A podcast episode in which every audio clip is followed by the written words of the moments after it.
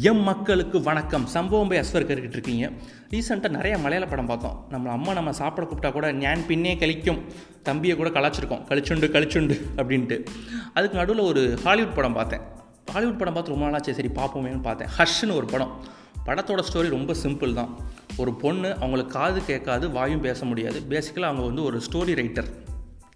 அவங்களுக்கு வந்து ஒரு ஃப்ரெண்டு அதாவது ஊருக்கு ஒதுக்குப்புறமான ஒரு வீட்டில் தான் இவங்க தங்கியிருக்காங்க. ஒரு அடர்ந்த காடு அதுக்கு நடுவில் ஒரு வீடு. ஒரு ஆள் நடமாட்டமே இல்லாமல் ஒரு காடுனே சொல்லலாம். அவங்களுக்கு ஒரு ஃப்ரெண்டு இருக்காங்க. அவங்க அப்பப்போ வந்து இவங்கள்ட்ட பார்த்து பேசிட்டு போவாங்க. அதே மாதிரி ஒரு நாள் காலையில் வந்துட்டு ஈவினிங் பேசிட்டு அப்படியே போயிடுறாங்க. அதுக்கப்புறம் இவங்க பாட்டு இவங்க வேலையை பண்ணிகிட்டு இருக்காங்க இந்த ரைட்டர் இதுக்கு நடுவில் ஒரு கொலகாரன் வந்து அவங்க ஃப்ரெண்டை துரத்தி வந்து இவங்க வீட்டு வாசலை வச்சு கொண்டுடுறான் இவங்களுக்கு தெரியாதுப்பா அவங்க காது கேட்காதுல்ல ஸோ வந்து இவங்களுக்கு ஒன்றுமே தெரியாது என்னடா நடக்குதுன்னு தெரியும் அவங்க பாட்டு அவங்க வேலையை பார்த்துட்டு இருக்காங்க. அதுக்கப்புறம் ஸ்டோரி எழுதிட்டே பார்க்குறாங்க சம்திங் ஃபிஷ்ஷி ஏதோ ஒன்று தப்பாக இருக்கே அப்படின்னு நோட் பண்ணுறாங்க சரி வீட்டுக்குள்ளே யாரோ வந்துட்டு போன மாதிரி ஒரு ஃபீல் அவங்களுக்கே தெரியுது ஒரு வைப் இருக்குது.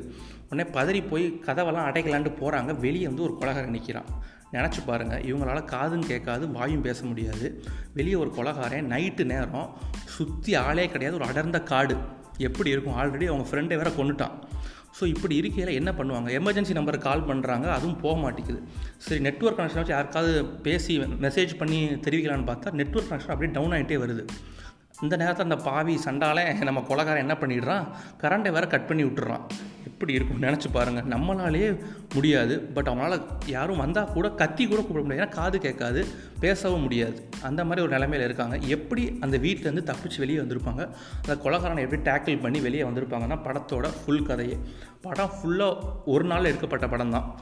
பட் மேஜர் சீன்ஸ் எல்லாமே நைட்டில் தான். கேமரா சும்மா விளாண்டுருப்பார் கேமராமேனு நைட்டு ஃபுல்லாக வேறு லெவலில் காட்டியிருப்பாங்க. அந்த நைட் லைஃப் அப்படியே ஒரு த்ரில்லருக்கு என்னென்ன மியூசிக் வேணுமோ அதுக்கேற்ற மாதிரி மியூசிக் டைரக்டர் அங்கங்கே அப்படியே மியூசிக் அப்படி லைட்டாக அப்படி தெளிச்சு விட்ட மாதிரி இருக்கும். உண்மையிலே ஒரு வேறு லெவல் ஒரு த்ரில்லர் படம் பார்க்கணுன்னா கண்டிப்பாக அந்த படத்தை போய் பார்க்கலாம்.